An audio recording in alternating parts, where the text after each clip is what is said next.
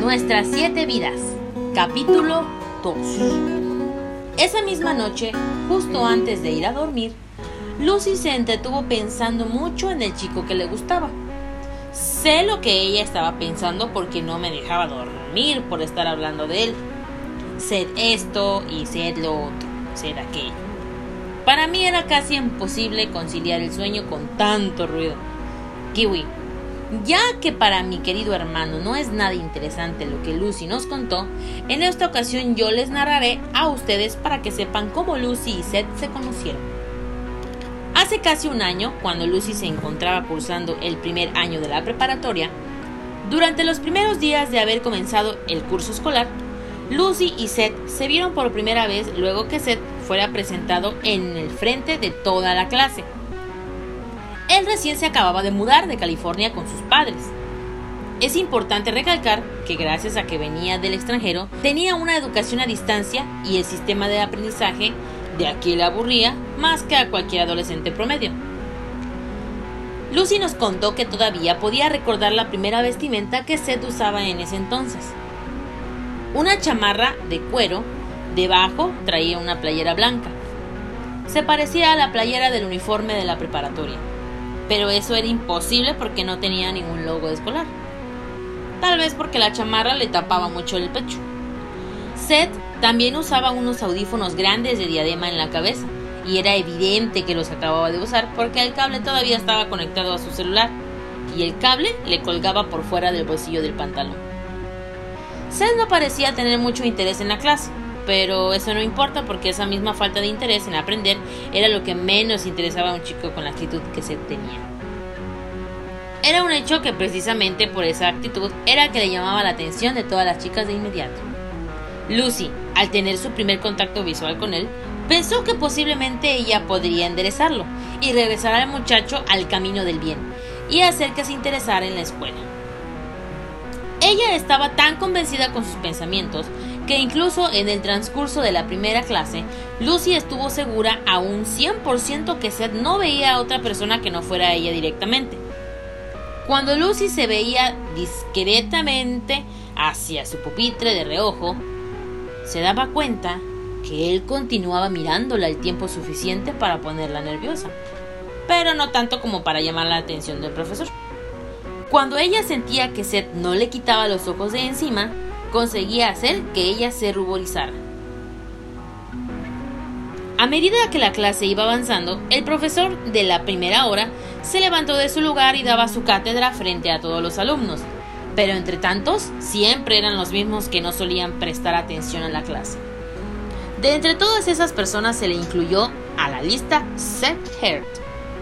El muchacho recién llegado de California estaba aburrido y cansado de tanto estudiar, por lo que sacó su celular de su bolsillo y escondió el cable de los audífonos. Algunos de sus compañeros, los que lo observaban a sus espaldas, pensaron que Seth se encontraba mirando la hora en el celular o algo por el estilo. Pero momentos después, Seth hizo algo que nadie esperó. Él sacó un tripié y lo puso encima de su pupitre. En el medio del tripié iba fijado su celular y este apuntaba justo hacia el profesor que daba la clase. Los que observaban al chico nuevo con por curiosidad se sorprendieron al ver que su compañero sacó una bolsa de papas fritas y empezó a comer como si nadie le estuviera mirando. Era como ver a un humano que desobedecía las reglas de la escuela. Además no parecía importarle. Nadie de los compañeros de Lucy parecía querer detenerlo. Quizás porque sabían que tarde o temprano le llegaría su castigo cuando el profesor lo viera. En las espaldas del muchacho, todos los que encontraban en los pupitres de detrás de él y a su alrededor escuchaban cómo Seth comía despreocupado de la vida. Todos susurraban acerca del comportamiento del nuevo humano dentro del salón, pero nadie hacía nada al respecto para detenerlo. Posiblemente sea por la reputación que tenía el profesor con llamar de inmediato a la prefecta y la velocidad en la que ella se movía de un lugar a otro sin ser captada por nadie. Desde el primer momento en el que Lucy se dio cuenta del comportamiento que Seth entendió, que era grosero, portarse de esa manera, pero también debía reconocer que era muy graciosa su forma de ignorar al profesor y cuando el profesor de química se percató que al menos uno de los alumnos lo estaba ignorando, se levantó de su asiento del escritorio al frente del salón. Seth, ¿ya terminaste la actividad que acabo de explicar? Le dijo el profesor mirando de frente a su alumno. No, pero ya grabé toda la explicación y así que lo haré en mi casa con más calma, respondió Seth. Seth, no puedes usar así tu celular durante la clase. Tengo que pedirte que me lo des y hagas la actividad que les acabo de poner. Al final de la clase te lo devolveré. A pesar de que el profesor estuviera hablando con un tono muy serio, eso sí, pedía las cosas con educación y tratando siempre de mantener la calma, en contraste con la forma en la que el humano recién egresado le respondía. No entiendo qué estoy haciendo mal. Mi celular lo uso para hacer algo constructivo, dijo Seth. Comprendo, pero aquí no es California, así que me temo que deberás entregarme tu celular. El profesor de química dio un paso adelante, pero Seth seguía con su comportamiento desafiante. No lo haré, consigues el suyo, le dijo él. De un momento a otro, los compañeros de Lucy, incluyéndola a ella, dejaron en paz sus obligaciones para seguir escuchando de cerca la pelea entre el profesor y su alumno. El único adulto dentro del salón de Lucy se plantó, con paso firme, entre las filas de pupitres del salón de clases hasta tener a Seth Heard al frente suyo. Extendió la palma de su mano, esperando que Seth se le diera el teléfono pero Seth continuaba permaneciendo sentado mientras ignoraba las órdenes de su profesor frente a toda la clase. Por lo que Lucy nos contó, eso ascendía de una pequeña broma a un castigo mucho más firme cuando la prefecta de la preparatoria entrara al salón. Seth, no me hagas arrebatarte eso, dijo el profesor. No le estoy haciendo ningún daño a nadie, dijo Seth y quitó el celular del tripié para ponerlo dentro de su pantalón. Estás distrayendo a tus compañeros, dijo el hombre entre dientes. Todos trabajaban tranquilamente hasta que usted empezó a levantarme la voz, le respondió Seth al maestro y ya sabía lo que estaba esperando. Escúchame bien, Seth. No te lo vuelvo a repetir. Por parte de Seth hubo una negativa más, y fue entonces cuando el profesor hizo uso de la última arma que le quedaba por usar. Salió del salón de clases y a los pocos minutos regresó acompañado de la prefecta. La mujer entró en el salón con un tono serio, y sin esperar nada a cambio, pasó en medio de dos filas de sillas y llegó hasta Seth. Ella no fue condescendiente como el profesor. Si no la obedecía a ella, te esperaba un fuerte castigo. Seth, dame tu celular ahora o llamaré a tus padres, le dijo la prefecta en frente de todos los alumnos. No estoy obligado a obedecerla, respondió Seth. Esta es tu última oportunidad.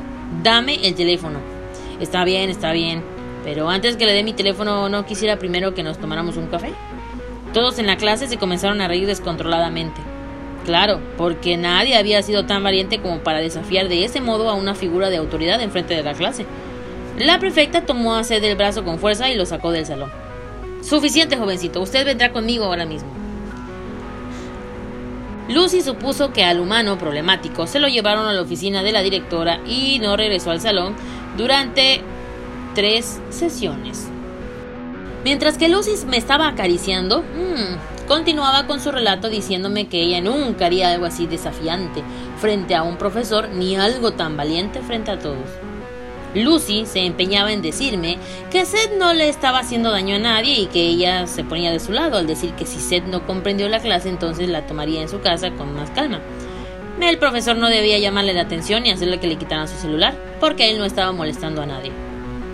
Continuando con el relato, Lucy me decía que cuando Seth regresó de la oficina de la directora, tenía consigo su celular en la mano y caminaba pasando entre la fila de pupitres hasta llegar a su lugar como si nada hubiera pasado. Era como si todos hubieran imaginado lo sucedido. Desde aquel momento, Lucy se fijó en Seth, pero todavía no lo tenía claro. No fue sino hasta aquel día en el que un par de chicos se plantaron frente a Lucy cuando estaba a punto de comenzar su desayuno en la escuela. Ella no molestaba a nadie y no deseaba ser molestada. Pero aquellos chicos no dejaban de insinuarse y decirle cosas obscenas. Ellos querían que Lucy saliera con ambos al mismo tiempo. Entonces, sin que nadie lo invitara de la conversación, apareció Seth. Aléjense de ella ahora mismo, dijo él. Los chicos en un principio no quisieron atender a su llamado hasta que, según las mismas palabras de Lucy, Seth les dio una buena golpiza a ambos cuando ellos menos lo esperaban. No sé los detalles de la pelea, pero al parecer no fue una pelea porque el único que no recibió ningún golpe y salió limpio fue Seth. Todo por defender a una chica que no le había dirigido la palabra. Muchas gracias, dijo Lucy. No fue nada. Es un placer defender a una niña tan hermosa de unos sapos como esos, dijo Seth. Júntate conmigo y nadie jamás volverá a acercarse a ti. Apenas Seth le guiñó el ojo a ella.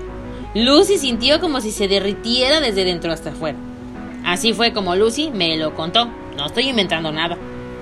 Fue ahí cuando Lucy sentía que sus ojos no podían mirar a nadie más que no fuera él. Esa actitud de chico malo, calmado y desafiante, atrevido, lo hacía ver como el más macho de todos los hombres que ella había conocido. Ser así, de protector, lo hacía ver sexy. No sé cuál es el significado real de esa palabra, porque Lucy todavía no nos lo ha explicado. Coco, yo hubiera actuado de la misma manera si alguien le quisiera hacer daño a Lucy. Kiwi. Yo también, Oye, ¿no se supone que tú no tenías interés en contar esa historia? ¡Fuera! Me estás robando el protagónico.